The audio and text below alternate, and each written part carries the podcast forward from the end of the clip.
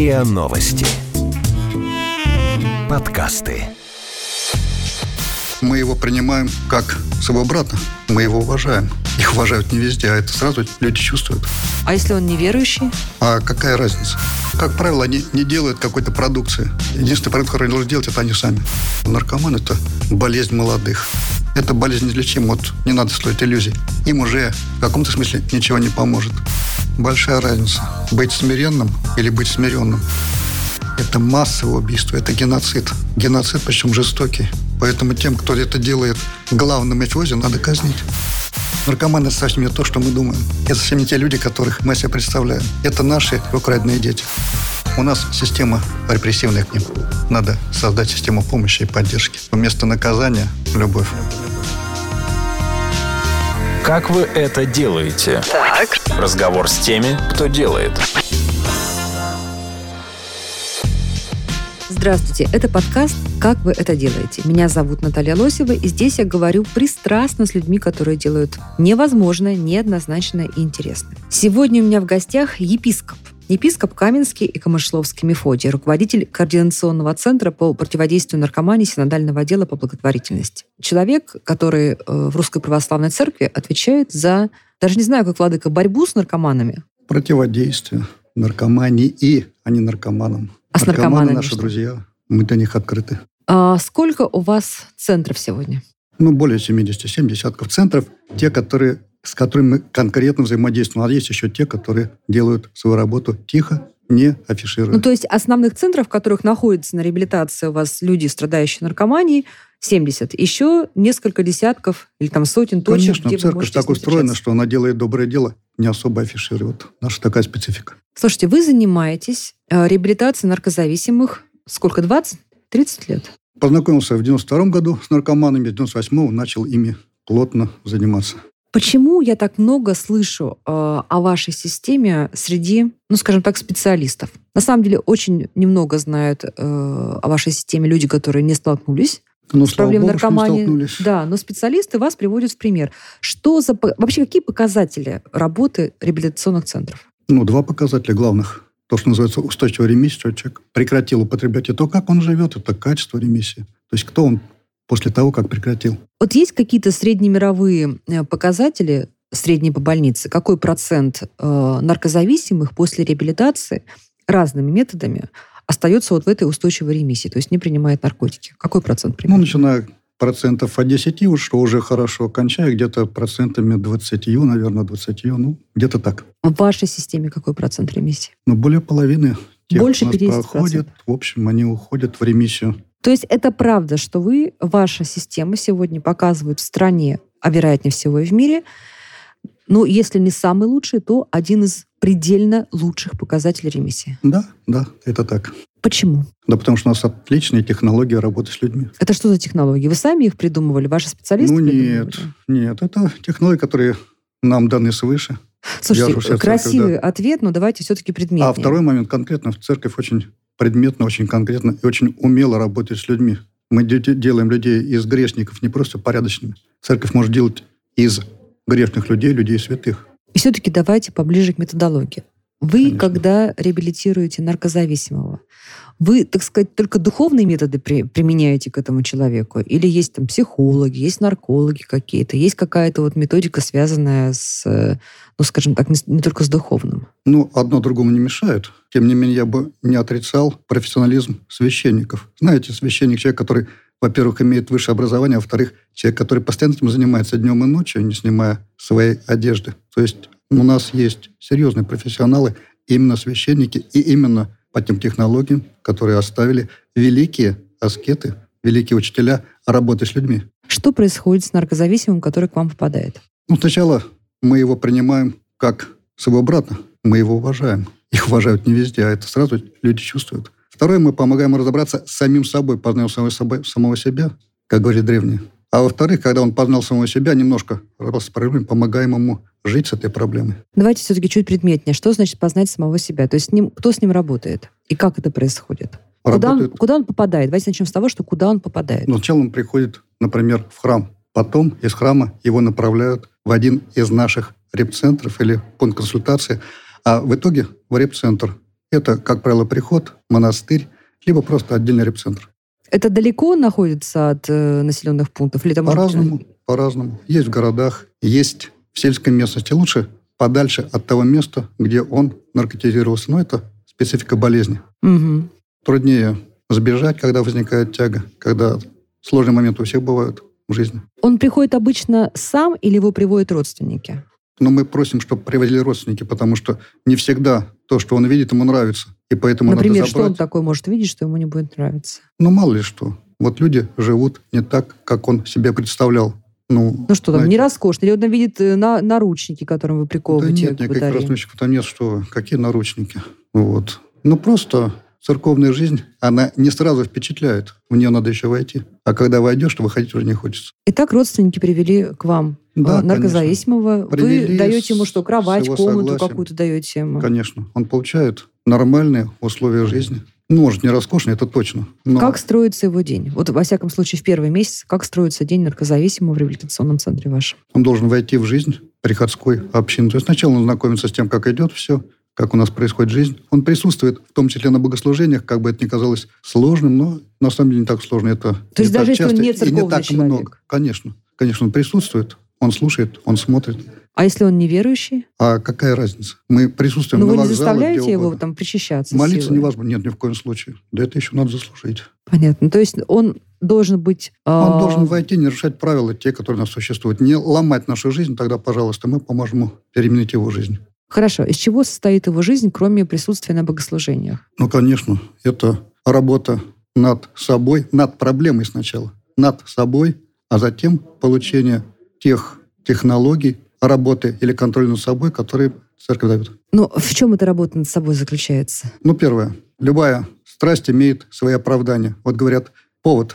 Был бы повод, Мгм. а выпивка найдется. Поэтому всегда, если было бы желание выпить, повод найдется. Вот так же надо все поводы разобрать, уколоться, все поводы, а потом что они ложные. А потом разобрать свои проблемы, а потом увидеть свою немощь и бессилие, а затем найти все доброе в себе, актуализировать, то есть разобраться самим собой, в конце концов составить свой духовный автопортрет. Ну, то есть это работа такого все-таки психологическая, да? То есть вы как бы раскручиваете назад. Духовная, конечно. Мы человеку помогаем себя увидеть, проанализировать именно с такой, с внешней, а главное, с внутренней стороны. Что запрещено человеку, когда он находится вот в этих ваших Ну, общинах? конечно, запрещено употреблять, драться, ругаться, материться. Они работают как-то в центре? Да, конечно. А что они там делают? Человек должен сам себя обслуживать. Это первое. Второе. Центр должен жить. Это второе. Но, как правило, они не делают какой-то продукции. Единственный продукт, который они должны делать, это они сами. Это тот продукт, который... Ну, то есть не значит, что там у них какие-то поля, какие-то фабрики. Нет. Как правило, нет. То есть Это только самообслуживание. А- Минимально. Нет, ну почему? Обслуживание центра в целом, то есть жизнь центра лежит на них самих. ну, это может быть какая-то работа во дворе, например, Ну, да? конечно. Там полку оторвалась, надо Мгм. что-то сделать, убраться. Если человек не хочет работать, он хочет полежать сегодня. Такое правило надо работать. То есть это все-таки довольно строгая дисциплина внутри. Не, ну а как без этого? Без этого вообще нигде су- ничего не существует. Потом это часть процесса выздоровления. Но я знаю, что, например, они очень много смотрят э, фильмов, кино. Это тоже часть программы или просто вы так их э, развлекаете? Ну нет. Во-первых, они немного смотрят. Два фильма в неделю – это не очень много. М. Вот. Один фильм надо просто посмотреть, хороший фильм, а второй надо еще и осмыслить. А вот здесь возникают проблемы. В каком возрасте они обычно попадают к вам? Ну, это молодые люди, как правило. Наркоман – это болезнь молодых. Вот. Если человек уже прошел определенный возраст, то он либо он уже умер, Мгм. либо он пришел за помощью. Я правильно понимаю, что если он пришел к вам, к вам пришел молодой наркоман, значит, несколько лет, как минимум, да, а может быть и всю его осознанную жизнь, ну, подростковую, он был выкинут из, из нормальной жизни? Нет. Нет? Нет. То есть они социально... Наркоманы живут среди нас, не надо обольщаться. Просто мы их не видим. Мы не умеем их видеть, потому что тот образ жизни, который мы ведем, ну, в общем-то, по сути, почти тот же самый. Поиск удовольствий, денег и так далее. Вот за столько лет работы и вот этой невероятно успешной реабилитации, хотя вы там не раскрываете, но смотрю всю методику, ну, наверное, так нужно. А скажите, вы, у вас выработались какие-то вот представления, условно говоря, пять основных причин, почему человек становится наркоманом? Вот на что должен обратить внимание близкий человек? Родитель, не знаю, братья, сестры. Почему? Что случается вокруг молодого человека из совершенно разного класса, из совершенно разной среды, что он становится наркоманом. Наркотики никогда не являются первичной целью. Наркотик тебя употребляется ради чего-то. А это ради чего очень много. Это удовольствие, это слава, это какая-то группа, в которую надо войти. Это, в конце концов, уныние, отчаяние и так далее. Это боль. Поэтому причин бездна. И вот как раз в конце мы должны разобрать конкретную причину болезни этого человека. И только там можно начать лечить. Нет, не зная причины, невозможно вылечить. Это общий закон. Поэтому мы ищем сначала причину болезни. Потом пытаемся ее купировать, устранить, а затем заняться наркоманией непосредственно. И тогда с этим можно разобраться. Как близкие люди могут заметить, что человек, скорее всего, э, стал наркозависимым? Вот им очень трудно заметить. Ну, потому что наркотик не действует. Ну, кроме тяжелых наркотиков, когда человек сразу вылетает, теряет ум, там угу. соли и так далее, такое бывает. А вообще-то человек живет рядом и потихоньку, потихоньку, иногда очень редко, иногда в малых дозах. Вот он немножко другой. Это не очень заметно. Знаете, когда ребенок растет рядом, не понимаешь, как он растет. Вот когда он не видел его год, два, три, пять, и видишь, как он вымахал, вот тогда, да, это впечатляет. Поэтому как раз те, кто рядом, они замечают очень плохо. И что же делать? Ну, что делать?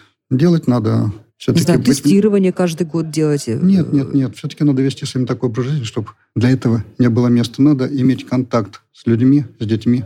Все-таки во многом это дисконтакт бегство, с молодым да, поколением. Ну, не бегство, они решают что-то в зависим... вне зависимости от родителей. У них своя жизнь. Вот смотрите, а, человек пришел к вам, прошел курс реабилитации. Кстати, сколько она длится, реабилитация у вас? Ну, скажем так, для того, чтобы освоить то, что надо освоить, уходит года полтора.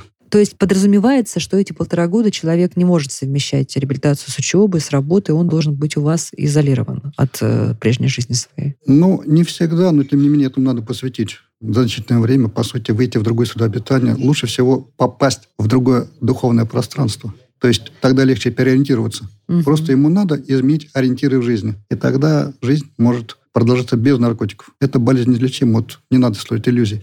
Им уже в каком-то смысле ничего не поможет. С этим надо научиться жить, не впадая в наркотизацию. То есть, по вашему мнению, наркомания неизлечима, но э, при внутренней дисциплине при каком-то духовном психологическом здоровье э, человек может иметь пожизненную ремиссию. Правильно я понимаю? Да, конечно. А мы все это имеем такую же ремиссию. У нас всех тянет на деньги, многих тянет на блуд, на гордость и так далее. Мы как-то с этим справляемся. Надо научиться справляться с этой проблемой. Почему она не такая сложная, как некоторые другие проблемы?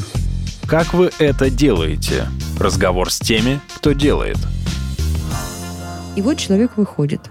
Он приезжает назад в свой город, там, в свой райцентр какой-то. Во-первых, вы как-то прорабатываете вот этот сам момент возвращения, когда что-то может стать триггером, что-то вот, знаете, как вспыхнуло что-то. И... Конечно, конечно. Это тоже входит в методику, конечно, да? То есть конечно. вы готовите Во-первых, мы готовим его, знаете, как учат людей водить машину. Сначала на автодроме. Сначала мы готовим его к выходу из нашего репцентра, и он проходит некоторую подготовку, он решает некоторых ряд целых проблем. А потом этого водителя выпускают в город рядом с инструктором. И вот он едет, чтобы никого не врезаться, не сделать аварии, а потом уже отпускают в свободную езду по городу. То же самое и в данном случае. Сначала человек проходит подготовку в самом репцентре к выходу из репцентра. Затем он попадает в так называемый дом на полпути, то есть, по сути, это что Промежуточный этап. Ну, это когда они живут уже в городе, где будут жить, но еще живут в пространстве реабилитации. То есть какое-то отдельное помещение, ну, здание, дом, Вы квартира. Квартиру снимаете, или? Да, квартира, дом, дом на полпути. То есть отчасти он устраивается в это время на работу, ищет новых друзей, вот там поправляет здоровье, э, учится ну, новую среду социальную свою, восстанавливает отношения с родителями, что очень сложно mm-hmm. на самом деле. И потом, потом выезжает с этой квартиры, снимает свою, либо в дом родителей возвращается, либо просто уезжает в другой город, что иногда тоже рекомендуется. Ну, смотрите, родители, мне кажется, в большинстве случаев, конечно же, примут этого человека там как блудного сына и простят ему, будут в него верить. Но ведь э, часто бывает так, особенно в маленьких городах, когда все про него знают, что он был наркоманом. И вот он приходит на работу устраиваться, да, они говорят, а, это вот тот, который был наркоманом. Ну, я получается, это же стигма, получается, да? Да, человек. да, поэтому мы не видим наркоманов, когда они наркотизируются. Это 5, 8, 10 лет. Нормальные среди нас, талантливые часто. Потом они выпадают в осадок, потом встают на ноги и опять исчезают. Поэтому у нас э, мысль об этих людях, как вот о тех, кто в подъезде, лежит в блевотине, простите. Мгм. Вот. А нет, это нормальные люди. Как доверие это восстановить к себе? Как сделать так, что приходишь устраиваться на работу, например, и тебя не видят бывшего наркомана, хотя вы тут же говорите, что наркомания неизлечима. Или еще хуже, он собрался жениться на девушке из приличной семьи, а эта приличная семья говорит, слушай, ну куда ты, Маша, за кого ты замуж собралась? Он же Да, я наркоман». тоже так говорю. Вы тоже так скажете? Конечно. И что же делать им теперь? Но вот когда приходит ко мне наркоман, говорит, «Вот я познакомился с девушкой такой замечательной, вот что мне делать? Я говорю, постарайся, чтобы такой, скажем, церковной даже девочкой. Вот что делать? Я говорю, ну делай предложение, постарайся всеми силами, чтобы она стала твоей женой. Когда эта девушка придет ко мне, спросит, вот за мной ухаживает парень, я знаю, у него там были наркотики, что делать? Говорю, всеми силами старайся из него не выйти. Ничего себе, зачем вы так делаете? Да, а кто победит, там посмотрим. Победитель не Ох ты, судит. как вы. Ох. А я знаю, что у вас даже есть э, такие случаи, когда человек после вашей реабилитации не просто там получал высшее образование, там новое, но и э, становился кандидатом, даже Доктор у вас наук, доктор да. наук есть, по физике у вас доктор наук есть, да, вот человек, который Ну, был наркоманом, а, технических наук. Ну, что а такое? потом все достиг всего вот этого. Так получается же это, ну, не может, это, это же э, лучшее доказательство того, что не должно быть этих- стигмы. этих людей просто ошибка. Мы их неправильно понимаем. Человек страшно, когда он наркотизируется, у него изменено сознание, ну, как человек пьяный. Просто пьяного мы видим, а потом протрезвел, он хороший человек. Ну вот, бывает, перебрал немножко. А наркоман, он перебирает, но мы не понимаем, что он уже перебрал, что у него мозги съехали. Поэтому он творит безумные страшные вещи. Но когда он прекращает употреблять, такой же нормальный, как и прежде. А иногда даже и лучше, потому что, в общем, он умеет себя контролировать, в отличие Ого. от некоторых. То есть этот человек может быть даже лучше, чем, так скажем, Ну, небитая что- модель этого человека. Потому что за одного битого действительно двух небитых дают. Это раз. А второе, человек имеет такую проблему, он же, в общем, себя контролирует, что очень нечасто у нас в жизни То происходит. есть он получается сильнее, да, чем многие. Для того, чтобы с этим жить и не впадать, надо Мгм. быть серьезным человеком, правда, конкретным человеком, сильным человеком. Если сорвался, возьмете назад его на реабилитацию, на повто- повторную, или так уже не бывает? Ну, почему не бывает? Конечно, бывает. Ну, вот я слышала, что Нет, некоторые мы принимаем. не. Ну, это же, Мгм. эти люди наша семья. С точки зрения То есть вы потом их уже не отпускаете, да? Ну, ну, во всяком случае, не знаю, эмоционально, духовно вы стараетесь их не отпустить, всех вот эти вот уже десятки тысяч людей, которые Мы через вас их не прошли. оттолкнуть, не отпустить, как-то вот немножко звучит плохо. Мгм. Мы никого не отталкиваем. У нас есть входная дверь и дверь на вход, но нет двери на выход. А сбегают они в процессе реабилитации? Как правило, в самое первое время, только в первое время, а потом, если они остаются, как правило, остаются уже надолго. Слушайте, вот вы, как я, насколько я знаю про вас, и то, что я из вас пытаюсь еще тут вытянуть, по словам, у вас довольно мягкий, какой-то такой гуманный подход э, к реабилитации наркозависимого. В каком смысле? Ну, в том смысле, что вы вот все время говорите свободные, там вот они только работают, насилия нету. А в то же время мы же знаем очень много методик и слышали про них, когда ну, оправдывается, даже как бы научно оправдывается некоторое такое принуждение. Да? Ну, пусть э, даже не э, наручники к батарее, но тем не менее, такой довольно жесткий метод. И сторонники этого метода тоже находят какие-то аргументы. Это вообще имеет вот право какие-то э, э, в каких-то особых случаях э, быть э, жестким по отношению к наркозависимому. Большая разница. Быть смиренным или быть смиренным. Нам нужны смиренные люди, а не смиренные. То есть человек, А. который внутренне переродился, который не потому не ворует, что его сейчас посадят, а потом не ворует, потому что это невозможно. Потому что этого нельзя. Не потому не блудит, что за это может быть наказание, а потому что это ошибка. Как правильно выбрать реабилитационный центр, если твой близкий или ты сам, вот не дай бог, э, Вот это проблема из проблем. почему? Потому что, приходя за помощью куда-то, мы попадаем на минное поле. Сотни объявлений же разных. Тысячи, десятки тысяч объявлений, да, которые гарантируют выздоровление. Но это, Чего кстати, бояться неправда. надо? Боятся попасть не туда. Каких? Вот не, не туда это какие? По каким Ну, во-первых, в этой, на этом поле реабилитации, вот с, с наркомафией понятно, она дает наркотик, их легко ловить, а вот те, когда человек возвращается, ситуация гораздо сложнее, потому что там тоже людей также грабят, обманывают, как и наркомафия, по сути. То есть на этом поле работают мошенники, на этом поле работает криминал, на этом поле работают секты. Ну и просто коммерческие структуры, которые просто обдирают людей полностью до нитки. А как раз близкие готовы отдать все, чтобы ребенок выздоровел. Поэтому надо смотреть внимательно. Ну, во-первых, мы смотрим прежде всего на вывеску. Смотрим вывеска «Центр здоровой молодежи». Ну, представьте, вы входите, написано, да, юношеская спортивная школа. Заходите, это дом инвалидов. Понятно. Уже лукавство, да? Ну, конечно, если вывеска обманывает, значит, за этой вывеской обман. Поэтому уже одно это должно насторожить. Второе – цены. Но цены совершенно неадекватные. Госструктуры берут за реабилитацию ну, 30-35 тысяч рублей в месяц. То есть она столько стоит, они не берут, но столько стоит по оценкам специалистов. Но там есть психологи, вообще полный персонал, там условия жизни по стандарту, там все есть, там питание стандартное, там все хорошо. И это стоит 30-35 тысяч. Если вас просят 50, 80, 100, вас обманывают. Это столько не стоит, сто процентов.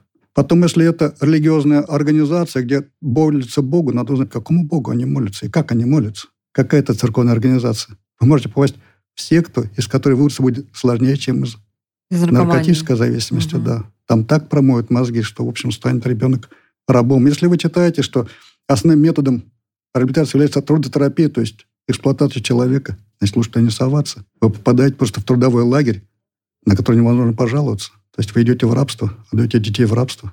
Если вы просите привести, там, готов, готовы приехать к вам люди, забрать вашего ребенка в наручниках, простите, это криминал, это уголовщина.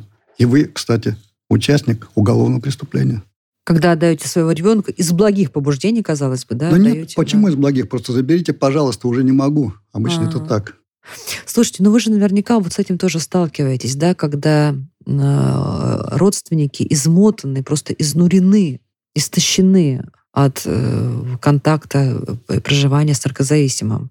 Вы как-то работаете вообще с родственниками? Вы их вытягиваете каким-то образом? Ну, работа с родственниками – это очень важный этап работы. Может быть, первый этап, даже главный и очень сложный во всех отношениях. Потому что наркоман, в конце концов, понимает, что у него проблема. А родственники не понимают, что у них большая проблема. У них самих, помимо У них наркомана. самих. У них у самих. Вот здесь очень важный момент. Конечно, нельзя сказать, что вот наркоманы бывают только в плохих семьях, неблагополучных. Они бывают во всех семьях. В самых благополучных семьях может появиться наркоман. Но когда он появился, вот тогда они становятся постепенно неблагополучны, заболевают. Заболевают тоже, потому что перенести такое рядом с собой очень тяжело. Если же они устояли, то, как правило, тот человек выкарабкивается. Вы встречаетесь с родственниками? Мы стараемся с ними встречаться, но не, не они не всегда желают с нами встречаться. Они нам сплавляют ребенка, полагая, что у них-то все хорошо. Как правильно должно быть? Как себя должен правильно вести родителю, у которого это ну, случилось? Ну, как правило, мы же не можем приехать и забрать ребенка. Мы общаемся с родителями, мы говорим, что у вас у самих проблемы, давайте порешаем вашу проблему. А если мы вашу проблему решим, то ребенку будет на что опереться. Ему легче будет Ну, какая-то проблема может быть у родителей? Что там у них чрезмерное ожидание от ребенка? Или, наоборот, они поглощены какими-то своими проблемами, они просто им ребенок в тягость? Что Нет, ну они социально выбывают вообще из общества. То есть вся их проблема становится проблемой наркотиков. У них mm. рушатся социальные связи у них все переживания об этом, какой он придет, будет ли употреблять. Здесь контроль, опека, либо они играют роль жертвы, вот какие они несчастные и так далее. Это все ошибочные роли. Угу. То есть они должны жить нормальной жизнью, то есть той жизнью, на которую, за которую можно уцепиться. Кстати, очень важно, если у человека есть, у наркомана, возможность вернуться в здоровую семью, к детям, к родителям. Они этого очень хотят. Но родители их встречают у порога, обшаривая карманы, тогда тогда, в общем, часто он опять срывается. Конечно, уже тоже можно понять, им страшно просто. Нет, им действительно страшно. Но поэтому они и должны видеть, что происходит с ребенком. Они должны идти параллельно с ним, параллельно выздоравливая. Как вы это делаете?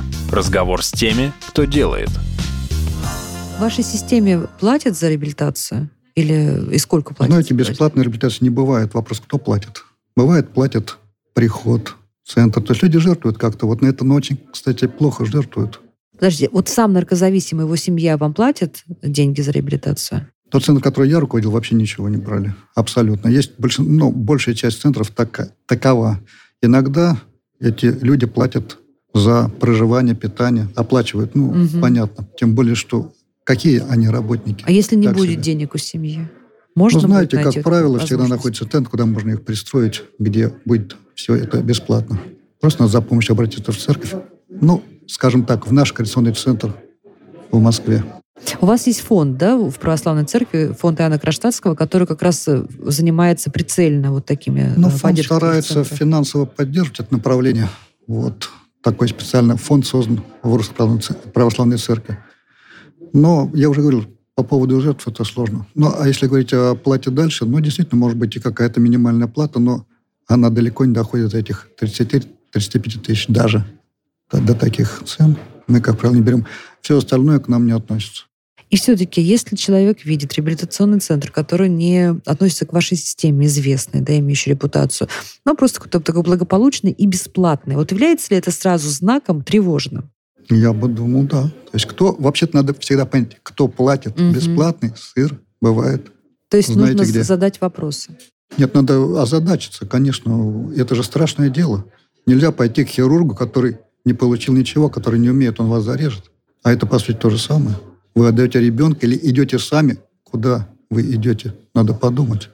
Если к вам приводят э, э, ребенка или молодого человека, или не молодого человека из атеистической семьи или из мусульманской семьи, вы возьмете такого человека? Конечно. Конечно. Единственное условие, он должен соблюдать те правила, которые у нас существуют. Мы стараемся их минимизировать, конечно. То есть это не будет препятствием? Это не будет препятствием, если не будут нарушать нашу жизнь, ломать нашу жизнь. Вот ну, то есть, есть что там границы. демонстративно игнорировать э, там праздник какой-то православный? Нет, ну если они будут употреблять, если они будут ругаться, если они будут нарушать... Ну, то есть общие правила, Ну, да? конечно. Общежитие. То, что называется правило общежития. В любом общежитии, любой гостинице человека выставят за дверь, если он будет нарушать правила. А, я знаю, что вы долгие годы э, сотрудничаете с теми структурами, которые отвечают за такое вот наркотическое благополучие нашей страны. Это был ФСКН, сейчас Государственный антинаркотический комитет. И это удивительно, потому что обычно, мне казалось, такие структуры довольно консервативные в плане там, сотрудничества с некими общественными и религиозными организациями. В чем предмет вот этих ваших там партнерств, сотрудничества? Вы кто кому помогает? Сказать, что мы сотрудничаем, ну, может быть, это желаемое. Мы стараемся сотрудничать. Но у нас есть договоры, соглашения между церковью и Минздравом. Есть соглашения между церковью и разными структурами государственными, но эти отношения все надо наполнить конкретным содержанием. Мы занимаемся одним делом, и в конце концов мы пересекаемся на людях. Мы решаем проблему конкретных людей, и тогда для нас это важно. Мы стараемся сотрудничать с Минздравом. У нас есть проекты по совместному, по совместной помощи этим людям.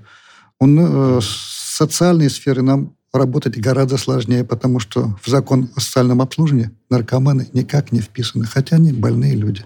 Вот, но это особая а почему? болезнь. А вот почему? Скажите, пожалуйста. То есть наркоманию не воспринимают, э, ну, буква закона не может воспринять наркоманию как болезнь, считает это как вот что там с э, криминалом, социальной распущенностью? Проблема у нас в том, что нет специального органа, занимающегося наркоманией. Наркомания – это явление в некотором смысле не вполне медицинское. То есть да, есть аспект, но все-таки зависимость от наркотиков – это не болезнь печени.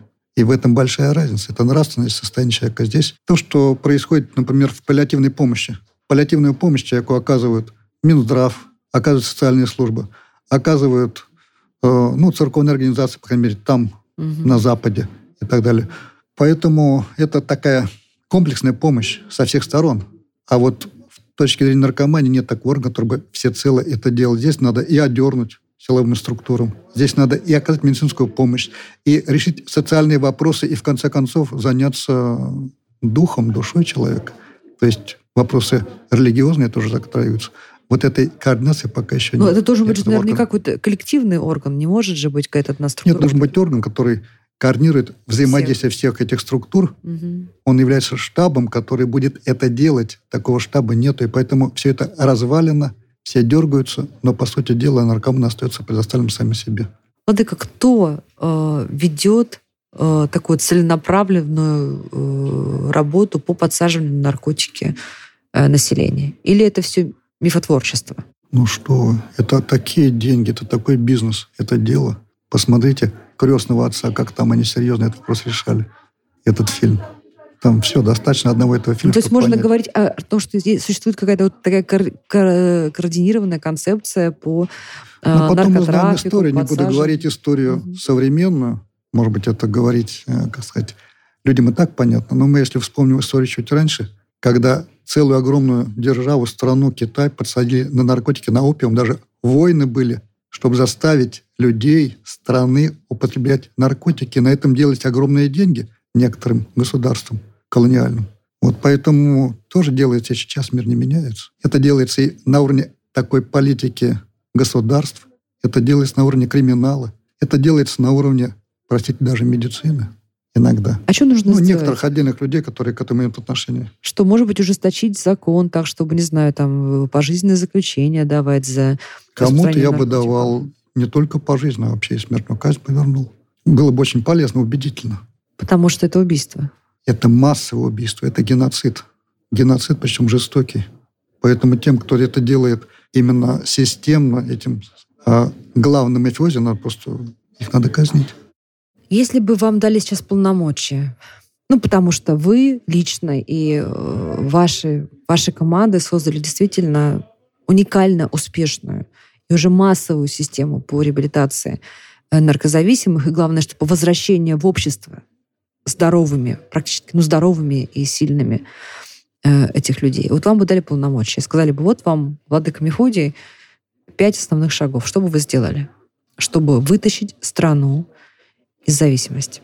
Надо изменить отношение к этим людям, первое. То есть понять, что наркоманы – это совсем не то, что мы думаем.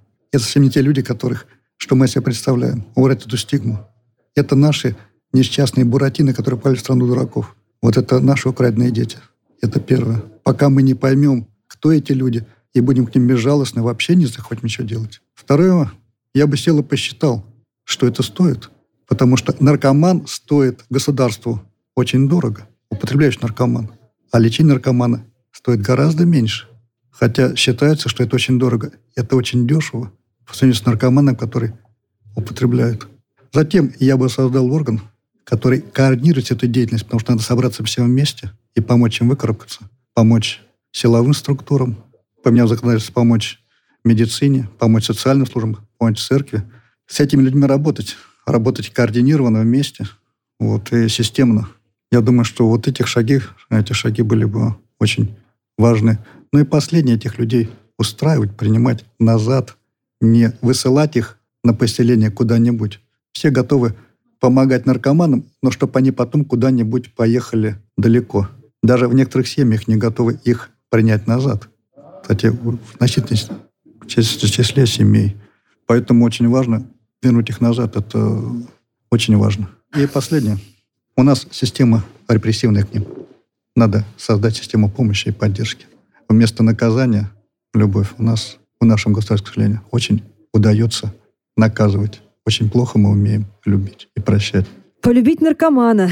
Это был план действий епископа Каменского и Камышловского Мефодия, руководителя Координационного центра по противодействию наркомании Синодального отдела по благотворительности. Человека, который создал уникальную систему реабилитации наркозависимых, которая, можно сказать, что дает самую высокую по своей устойчивости ремиссию для людей, которые были и остаются наркоманами, но перестают употреблять наркотики. Подписывайтесь на подкаст, где я, журналист Наталья Лосева, пристрастно говорю с людьми, которые делают невозможное, неоднозначное интересное. Присылайте свои вопросы и истории на почту подкаст собачкариан.ру. Хорошо, если это будет аудиофайл. Спасибо.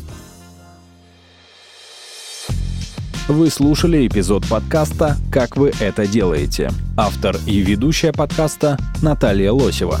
Подписывайтесь на подкаст на сайте ria.ru в приложениях подкаст с Web Store и Google Play.